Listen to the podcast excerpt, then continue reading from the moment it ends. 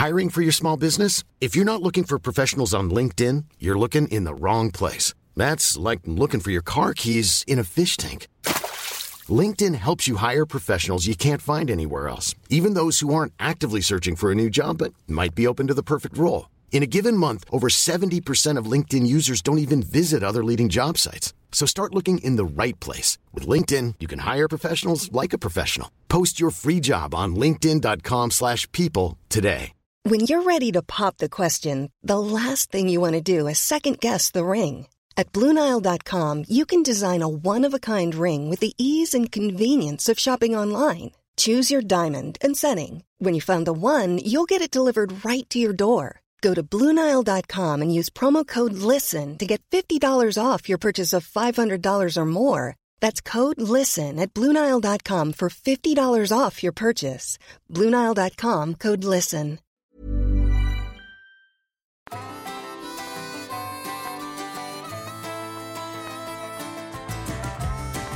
Tjena Lex, hur är läget?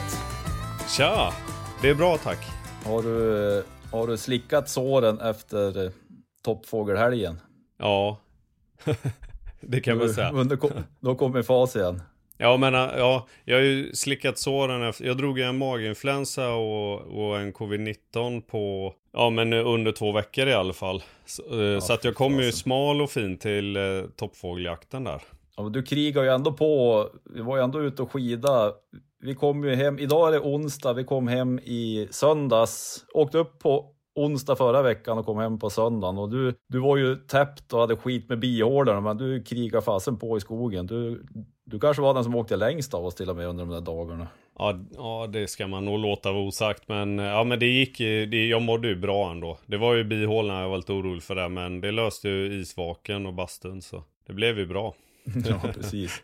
Det är ju en chanstagning. Man, ja. man dricker pilsner på kvällarna, har det mysigt, badar isvak och bastu. Det, brukar, det är ju min känsla lite kring det här med att man eh, eh, dricker pilsner, bastar och kör isvak och man har någon förkylning. Antingen blir det eh, går det till sig eller så blir det katastrof. Jag vet inte om det är bara någon inbildning eller något man har fått för sig, men det har jag fått för mig i alla fall.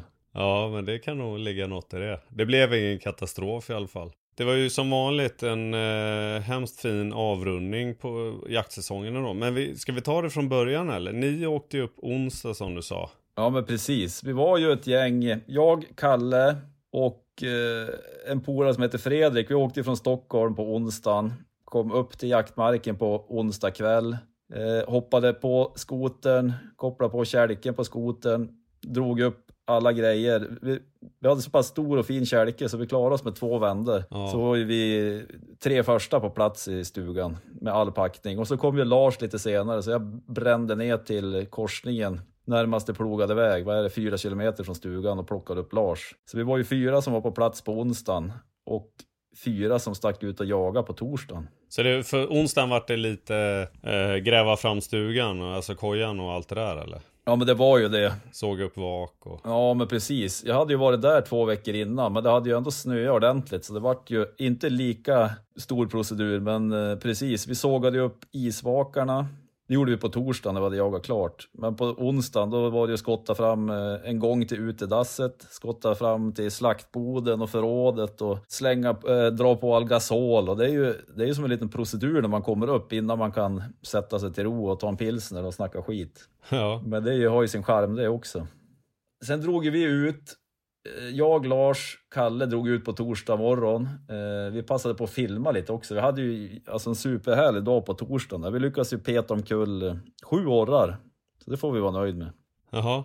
Verkligen. Ja, det var ju, vi hade ju i princip jakt, inte hela dagen, men stora delar av dagen så var vi efter någon fågel och hade någon ops på långt håll som vi skidade efter. Och det är inte, nu skidar vi ju en triss på tre, tre man, men alltså det är ju inte varje dag man lyckas peta en kul sju årar, så det var vi jättenöjd med. Och noll bomskott. Noll bomskott? Hör och häpna. Och, och, och, in, och ni såg ingen tjäder heller eller? Nej, inte en tjäder såg vi. Nej jag har ju fått, alltså eh, Lars, jag har ju uppfattat när man har gått med, eh, med hund på älgjakten i höst, ändå att man har stött lite fågel, men inte, inte tjäder i samma utsträckning som jag vanligtvis brukar göra på höstarna. Så känslan var ju att det kanske är lite mindre tjäder än vanligt och många säger ju att det är ju ett sämre fågelår och att det är mindre tjäder än vanligt. Och vi såg ju inte någon tjäder på tre jaktdagar och det tror jag aldrig har hänt där uppe för mig. Nej, jag hade en otur förra året. Men det känns som att det har, eftersom att det ska gå i cykler, att vi är inne i en dålig cykel nu på tjäder. Ja men det håller jag med och om. snart vänder det liksom. Men vi hade ju en, som sagt en superhärlig dag på torsdagen. Sju orrar. Den, den sista jag sköt, det var ju när det hade börjat mörkna. Då var jag skidade upp på ett hygge, eh, spottade två fåglar i ett träd, alltså satt mitt i en tall med mörk bakgrund. Det var träd bakom. Jag tänkte det där är ju 100% två tjädrar. Ja. För min erfarenhet är ju att orrarna brukar nästan ligga, de ligger nere i snön den här tiden på eftermiddagen. Just det. Skidade runt någon liten skogsholme där, kom ut på lite lämpligare avstånd, tog upp kikaren, då var det två orrar. Ja. Men då lyckades jag peta omkull en orre till, det sista som hände. Ja, sista skjutljuset. Jag har aldrig skjutit en orre så där sent på dagen. Ändå grymt med noll bommar. Alltså Orre har ju, i alla fall jag personligen, jag är lite minuspsyke på det. Att man kommer sällan in på under 200 för att de är så jävla orriga. Men Nej, 200 meter plus på en orre är ju svårt ändå alltså. ja, de är ju små. Och jag har ju också det här, den erfarenheten, alltså de är ju mindre. Och det är inte plättlätt att komma in på Alltså komma nära in på dem. Så det, är ju, det blir ju svårt skytte. Men då lyckas vi, den dagen eh, lyckas vi bra. Det var ju härligt. Kalle sköt han två, Lars tre och jag två. Ja. Och Lars har ju filmat som en besatt. Han har ju konkat runt på både bössa och diverse filmutrustning. Så han har ju krigat på i pudersnön som det delvis var. Det var ju noll bärighet på sina ställen. Det fick ju du uppleva på torsdagen också. Ja, verkligen. Så förhoppningen är ju att göra någon form av eh, någon liten toppfågelfilm. När Lars har lyckats få någon lucka i schemat och ha tid att klippa ihop det där. Men det känns som man fick en del härliga sekvenser under dagarna när vi var ute. Där. Ja, det, ska bli, det ser jag fram emot. Det blir kul att se. Jag satt ju som på, inte som på nålar, men jag satt ju ändå och följde utvecklingen där. När jag, för jag åkte tåg upp eran första jaktdag ju. Ja, Då vart man ju något laddad och tänkte det här kommer ju bli, det kommer vara fågel överallt. Så som det går för er nu. Ja, men det var ju verkligen känslan efter första dagen.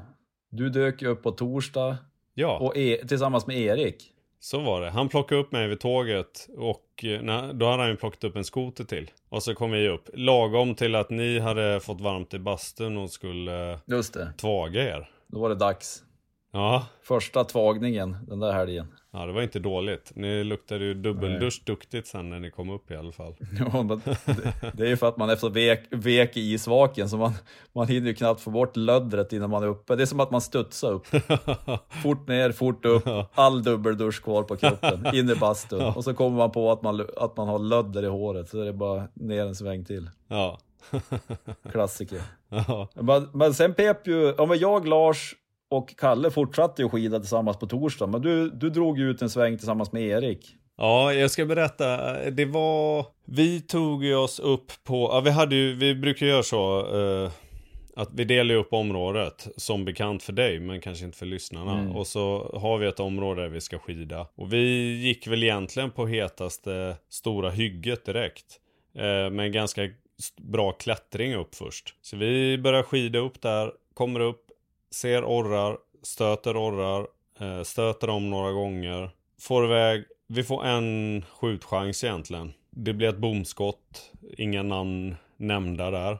Försök skida efter dem igen. Kommer fram till en ravin. Erik väljer neråt för ravinen. Det är ju enklast. Jag valde uppför. Sen, eh, Han, han tog utförsbacken helt enkelt. ja.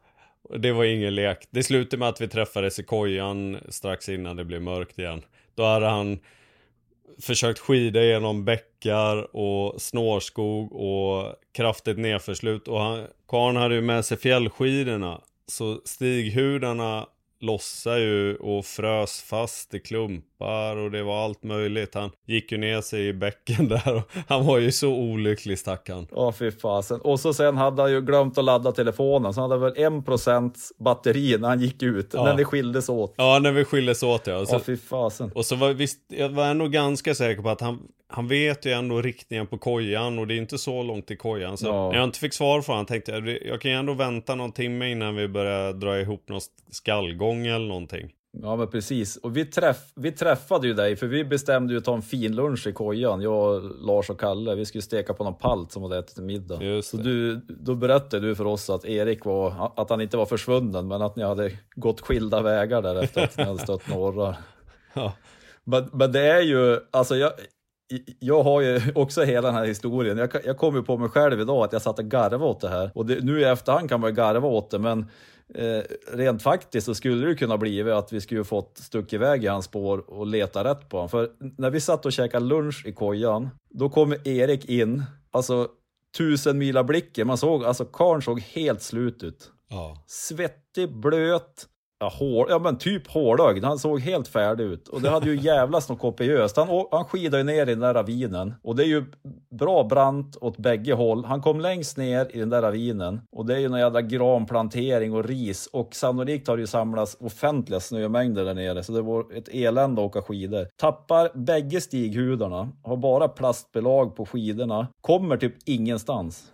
Alltså det går inte att skida. Han, alltså, det, det, är som, det är som en tvålkopp för Erik när han försöker skida. Och så har han noll batteri i telefon. Så han, han hade ju ingen, ingen papperskarta heller. Han, har ju, han är ju den som har varit minst på marken. Ja. Men hade ju någon form av tanke att sjön måste ligga i den här riktningen. Alltså sjön som stugan ligger intill. Han, han lyckas efter många om och men. Han klev ner i en bäck Ja. eh, för, alltså, blev blöt, eh, skulle ta av sig skidorna för han insåg att det går typ inte, han kom ingenstans med skidorna. Skulle försöka ta av sig skidorna. Ena bindningen har frusit så han får inte av sig skidan från pjäxan. Han häller kaffe från termosen på bindningen för att tina upp den. Det hjälper inte.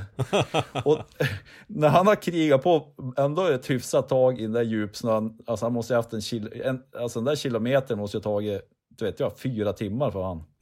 Kommer ju ner på sjön och så tänker han bara hoppas att det är den här sjön stugan ligger vid. Och så kommer han nedanför stugan, då satte vi åt palt, men vi såg han ute nere på isen. Och då är det ju en backe upp till stugan. Han inser ju att jag kommer ju aldrig kunna skida upp här för det är så bisarrt bakhalt utan stighudar med de där plastskidorna. Får inte av sig bindningen. Ta han, ligger och, han har berättat han ligger och sprattlar där nere. Blir så jävla förbannad och frustrerad. Till slut tar han av sig pjäxan och tar av sig skidan på den andra pjäxan. Går upp till stugan med en känga och strumplästen. Alltså så den, den synen, han öppnar stugdörren.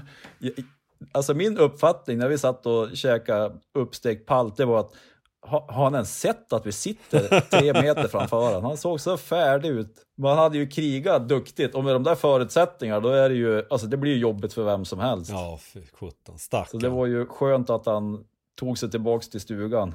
Vi tryckte igen lite palt och slängde in och pinnar i brasan. Och då bestämde sig Erik för att jag blir kvar här, jag ska inte skida något mer idag. Och så sa han att den där jävla pjäxan får ligga ner på isen och skämmas. Var less alltså. Det var sånt skönt uttryck.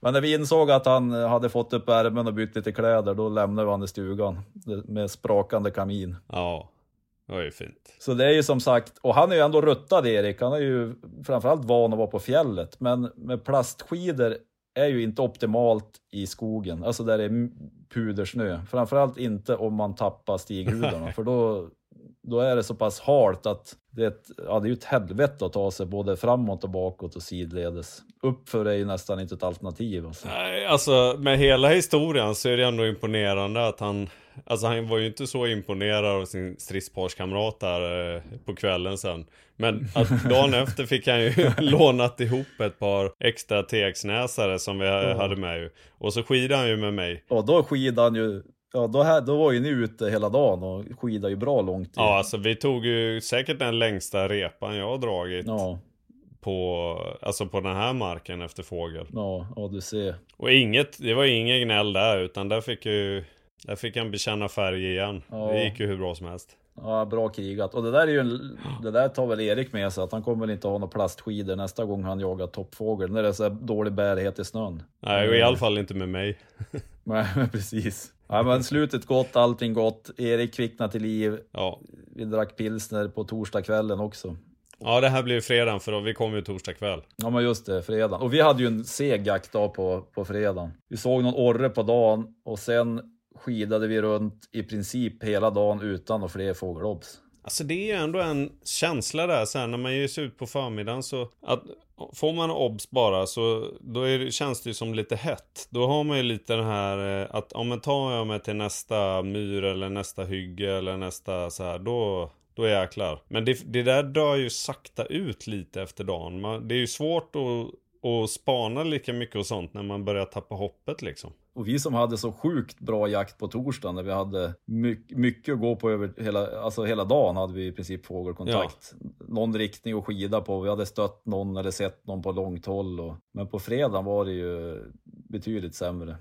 Men vi hade ju en härlig dag, det var ju sjukt härligt väder. Sol, fem minus, lite blåsigt var det Ja, Lite blå, precis. Det hade, det hade nog varit svårt med långa skott. Där det, I alla fall där det var öppet om man säger. Men, eh, ja, men precis. Jag tror det blåste typ 14 sekundmeter i byarna och det, det stämde nog. För det vi käkade lunch på fredagen, det var kanske det sämsta lunchstället. Det var bra spana, men det var ju noll väderskydd. Ut på något hygge, högsta toppen på något hygge, vindpinat.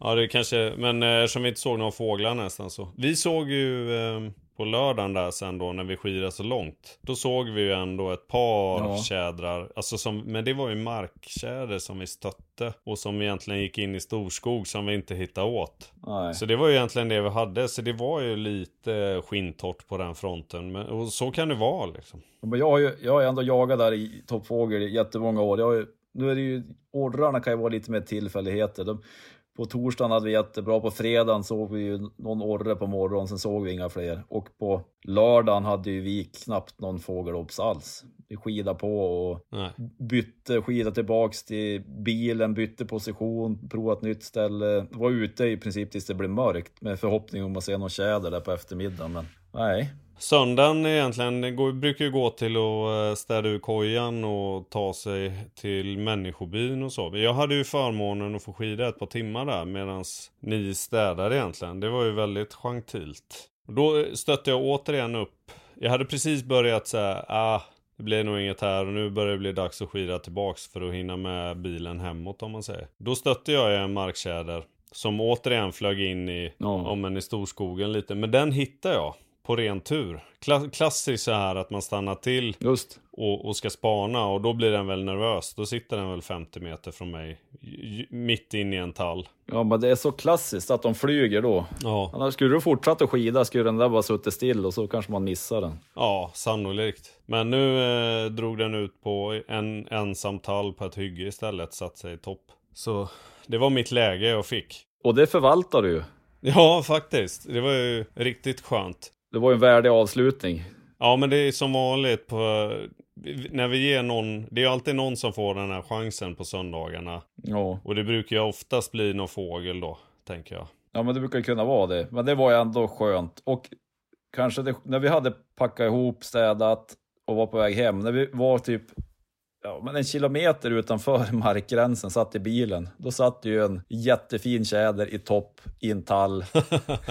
Ensam tall. Ja. Eh, ja, men, säg, 30 Peka meter från vägen. Ja, men lite så. Men det var ju också så här, fan vad kul att jag fick se en. Ändå att det var från bilen och på fel mark. Och, ja. vi har, alltså man har ju kikarspanan och kopiöst mycket, åkt upp på höjder och härjat på, åkt skidor. Men det var ju på något vis bara, ja, Fan vad mäktigt att det satt en tjäder. Det var så här, all heder ja. till dig, hoppas du är kvar där. Jag hoppas du har flyttat lite längre västerut till rätt mark nästa år. Ja. Men du, var det första viltet med nybössan det där eller?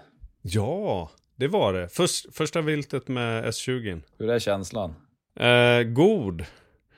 Och jag har ju fått lite frågor om eh, S20. Och, så vi eh, tog ju tillfället i akt där och, och spelade in en eh, kort videosnutt om det. Så den kommer. Det gjorde du ju svinbra. Ja, vi får se. Tyckte, Hoppas det. Ja, men jag tyckte du gjorde det svinbra. Det var ju, Kalle var ju som någon form av eh, kommentator eller intervjuperson och Lars också. Och så filmade. Du satt. Ja, men du kände som du hade bra koll. Och, ja, det var ju, jag tror det blir en mysig film att kolla på. Ja, men kul. Ja, jag får göra lite reklam för det. Vi får se när den kommer. Men säkert snart. Jag är i alla fall eh, väldigt nöjd. Och eh, kort så för, för, dem, för den intresserade så är det alltså en eh, Saco S20 308 i kaliber med Hunter-pipan. Alltså den korta flutade pipan. Men med precisionsstocken. Om man säger så. Eh, och det är egentligen ett, ett val som jag gjorde just för att jag tycker, det, jag, det blir ändå så himla mycket rörlig akt. Även med den bössan jag har för precision. Och jag har ju ett riktigt spett till 6,5 som Ja, ja, jag kanske skulle gå med på gymmet men det blir liksom att den inte riktigt får följa med så mycket. Jag chansade lite och jag måste säga att eh, hittills på det lilla som jag skjutit på bana och sånt nu så den uppfyller ju alla förväntningar på precision eh, med råge skulle jag säga. Ja men kul. Men vikten är ju ändå en faktor. Jag och Kalle pratade om det där. Vi åkte ändå runt med tunga bussar. Kalle har ju sin Bergara med tjockpipa och rejäl stock och jag har ju min Saco TRG som är också rejält tung. Och nu har vi, jag kör ju utan dämpare av den anledningen. Dels att de blir väl klumpig och ännu tyngre. Den är ju underbar att skjuta med, men alltså den där viktskillnaden mot om man ska ha en lättare bössa som kanske har lite sämre precision, den blir ju ändå utslagsgivande. De där, säg att det är två, två och ett halvt kilo extra. Om man skidar runt i åtta timmar. Ja. Alltså det, det blir ju tungt. Så är det ju bara. Man, det är verkligen en avvägning på vad det är man prioriterar. För det är ju, jag upplever att det är verkligen är lättare att skjuta. Alltså om man ligger bakom en lite tyngre bössa. Eh, men samtidigt så... Lite mer förlåtande. Ja, men li, ja, li, lite så ja. Och det var ju egentligen mycket, till exempel vildrensjakten nu i höstas som var där jag tvingades. Jag hade problem med min eh, storbössa så jag körde med min 308, en eh, Tikka T3X light. Och märkte att fasen jag skjuter ju ganska bra med den här även på 300-400 meter. Mm. Vilket inte ens var de skjutavstånden som det blev sen heller på, på vildrensjakten. Men, men eh, det, det var i alla fall en liten så här, ja det är ganska skönt att gå med en lätt bössa. Nu, jag skulle säga att en bra dag så skjuter jag ändå alltså klisterlapp på 100 meter, treskottsserier med, med den här lätta S20 så Ja men det är ju snyggt Jag tror ändå att de mesta felen hamnar hos mig och det kanske i så fall får vara no, lite mer skjutträning eh, mot om jag skulle haft en tyngre bössa, möjligtvis. Ja. Men, men på det hela taget så tycker jag att det blir värt det liksom. Ja men det känns ju ändå skönt. Det känns ju som att du har med facit i hand hittills så har du ju fattat rätt beslut i, i hur tung S20 du har valt helt enkelt. Ja, jag, jag hoppas det. Sen kan man ju hålla på med kaliber och så. Ja, men precis. Men det är ju den här extra vikten är ju dels för att eh, det blir lättare att ta rekylen. Eh, dålig kulupptagning kan ju leda till en, ett sämre, ja, sämre precision eller ett sämre träffat skott. Och så den tunga pipan bidrar ju till lite bättre precision. Men min erfarenhet är ju att som en, alltså som en vapentillverkare som Saco, jag har ju en Saco 85 Finlight, den är ju lätt och den skjuter ju jättetätt. Inte lika förlåtande ja. att skjuta med. Det blir ju tydligare, tydligare om du får dålig rekylupptagning, men sköter skytten sig så skjuter ju den superfint alltså. Ja, just det. Så det är ju så här, ska man släpa runt på 5 kilo eller räcker det med 2,8? Ja, jag vet inte ens vad viktskillnaderna är. Det kan man ju också ifrågasätta. Jag orkar väl bära ett och ett halvt kilo mer egentligen. Jo. En smaksak helt enkelt. Ja, men så är det ju. Så är det ju.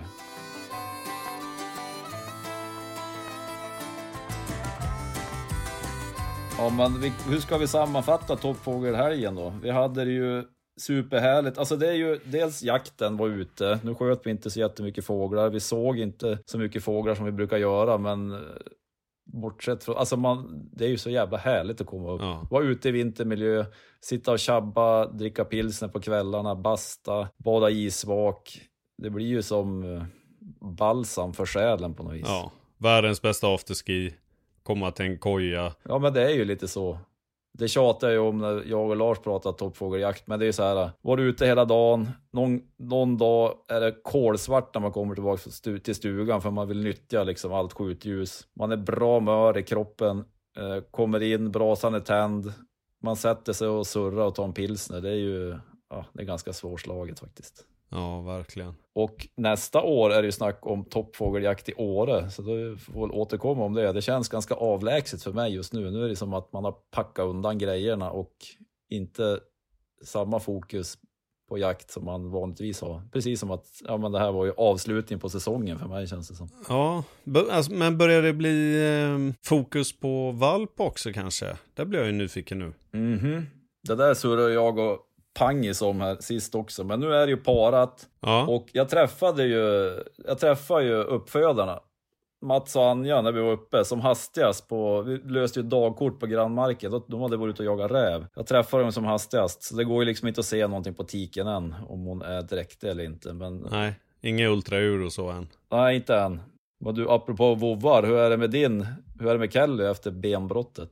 Det, det kan faktiskt förtjäna en till uppdatering. Jag gjorde en röntgen efter eh, åtta veckor. Och läktiden säger man skulle vara åtta till en tolv veckor. Mm. Eh, det såg inte alls riktigt så bra ut som, eh, som jag hade hoppats. Och som man kanske skulle tro om man tittar på henne. Rent kliniskt, eh, okulärt eller vad man ska säga, så ser hon ju ut att ha noll smärtpåverkan och väldigt fin rörlighet och så vidare. Men det visar sig på röntgen att hon har en benflisa in i, i frakturen som inte riktigt då i alla fall velat börja läka ihop med resten. Eh, så skenan sitter fast bra, det har börjat hade börjat överbrygga bra och så, men den här benflisan oroade lite då både ortoped och röntgenläkaren eller veterinären och så. Och det skulle kunna ha att göra med att det skulle vara någon, det var en öppen fraktur och eventuellt ett bett då. Så att det skulle ligga någon bakterie kvar där inne helt enkelt. Eh, Så nu eh, käkar hon antibiotika egentligen typ i en månad till nu.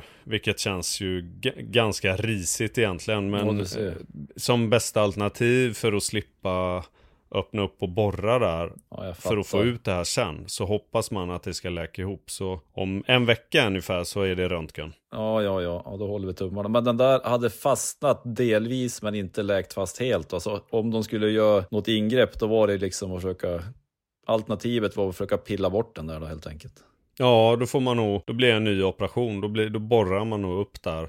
Och så får man helt enkelt ta bort det och så får det läka ihop ny vävnad eller bli ett, jag vet inte om det blir ett tom, jag vet inte det. Förhoppningen är att med, med bra med antibiotika nu så kan kroppen kanske ta hand om det så att den får läka fast. Ja, just För att det. slippa en ytterligare operation. Ja, det vore väl jäkligt skönt att slippa det. Så jag håller tummarna för det. Man märker ju ingenting annat än att det skulle gå åt rätt håll heller eh, fortfarande på henne. Så att det är ju mer, hon har ju hunnit riva av ett löp nu hemma.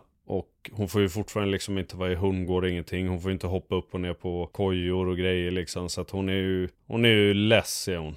Ja, hur, hur uttrycker det sig? Mycket energi eller? Och, Ja, ja. Och eh, mycket energi, försöker hitta på andra grejer. Sitta och kolla i ett fönster och Eh, vakta liksom och sådana här saker. Sen så blir det ju såklart att jag försöker stimulera på andra sätt med, med spår och lite lydnadsträning och sånt. Men det blir liksom inte riktigt samma grej. Hon, hon, kan, hon blev lite snuvad på jaktsäsongen så nu har jag börjat så här kunna släppa den här eh, dåliga samvetet över att hon får ha det så tråkigt. Nu är det som det är liksom. Eh, nu är det lågsäsong och nu väntar vi till augusti och då oavsett om det är operation eller inte, då jäkla blir det jakt liksom.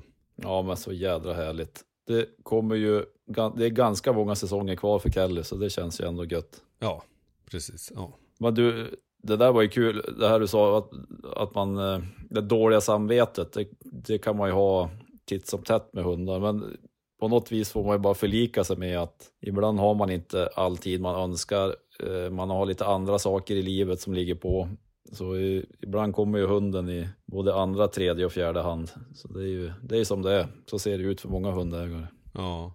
Men hörru du, var det på fredagen när vi satt i kojan och drack pilsner, eh, Kalle fick ett sms där, där, där eh, en av arrangörerna till Åre Extreme Challenge frågade om eh, Kalle hade några polare, Kalle tillsammans med några polare ville köra Åre Extreme Challenge. Och då var, hade vi druckit någon pilsner och då, då lät det som världens bästa idé. Så då nappade vi ju duktiga tag på det. ja, det är helt rätt nu att ta upp det här oss. också. Nu är det ju för Ja, ja. att bli officiellt och också officiellt för Kalle. Ja, precis. Kalle lyssnar säkert på podden, så håll, hetsa han lite på Instagram. Man kommer få ångest över det där.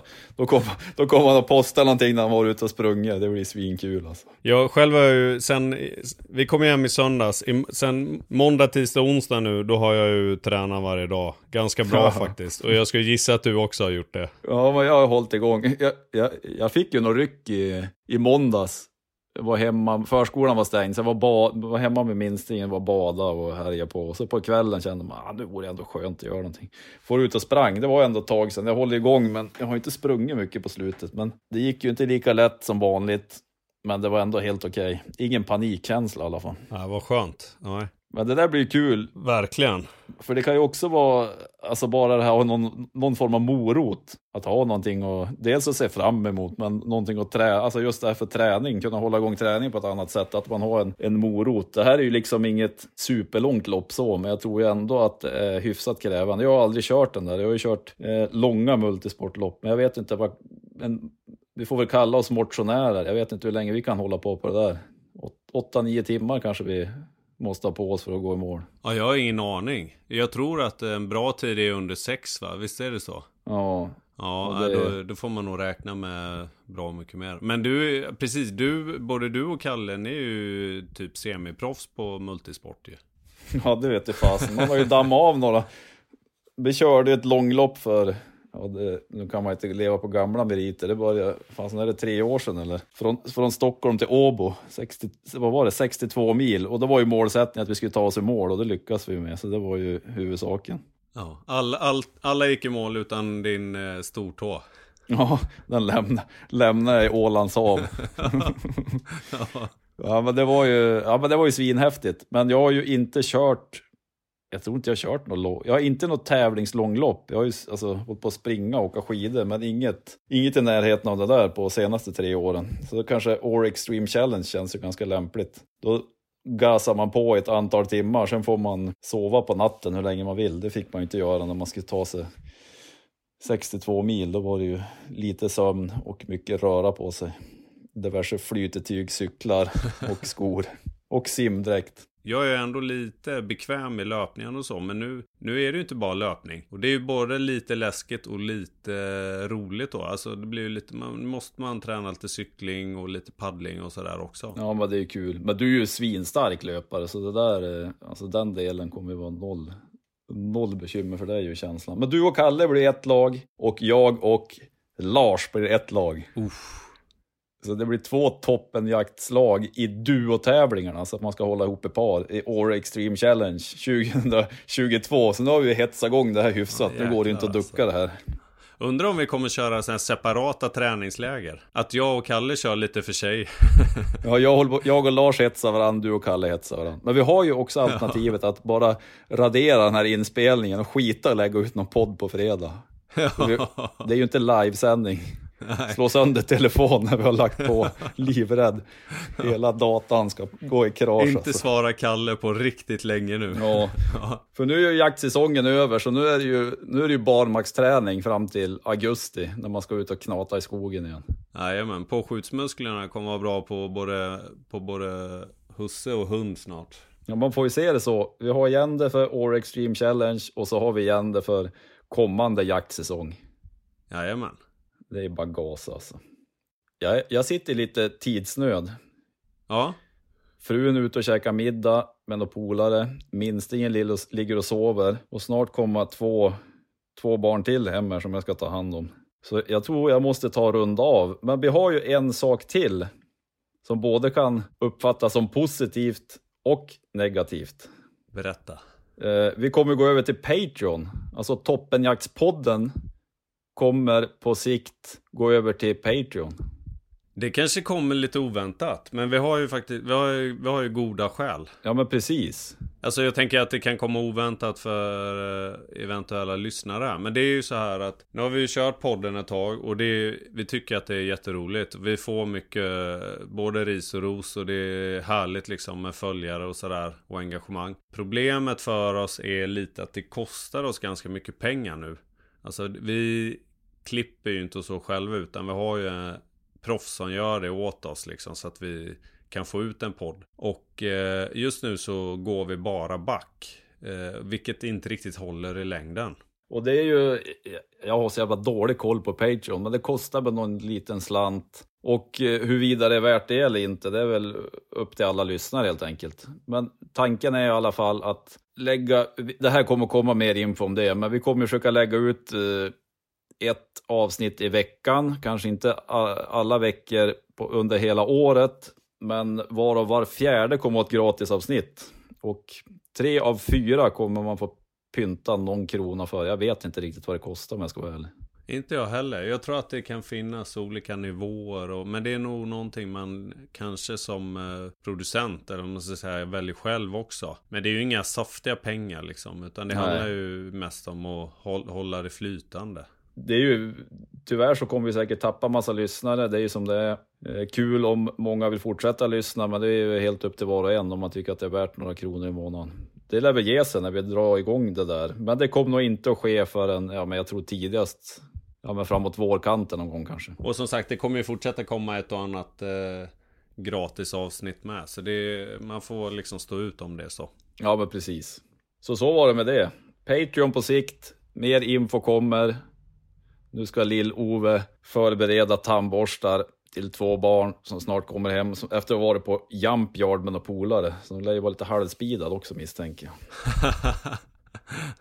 det börjar med solsken och slutar i katastrof. Det är härligt. Ja, men precis. Ja. Ja. Men du, fasen vad mysigt och vad mysigt att surra Lex. Ja, detsamma. Det var ju svinlänge sedan vi spelade in podd. Eh, av någon anledning. Verkligen. Ja, det var ju, det var på tiden och det var kul att surra med det. Ja, detsamma. Men du, vi, vi hörs. Ja. Både till Lex och de som lyssnar. Vi hörs vidare. Tack och hej nu. Kram på er. Kram, ha det bra. Hej hej.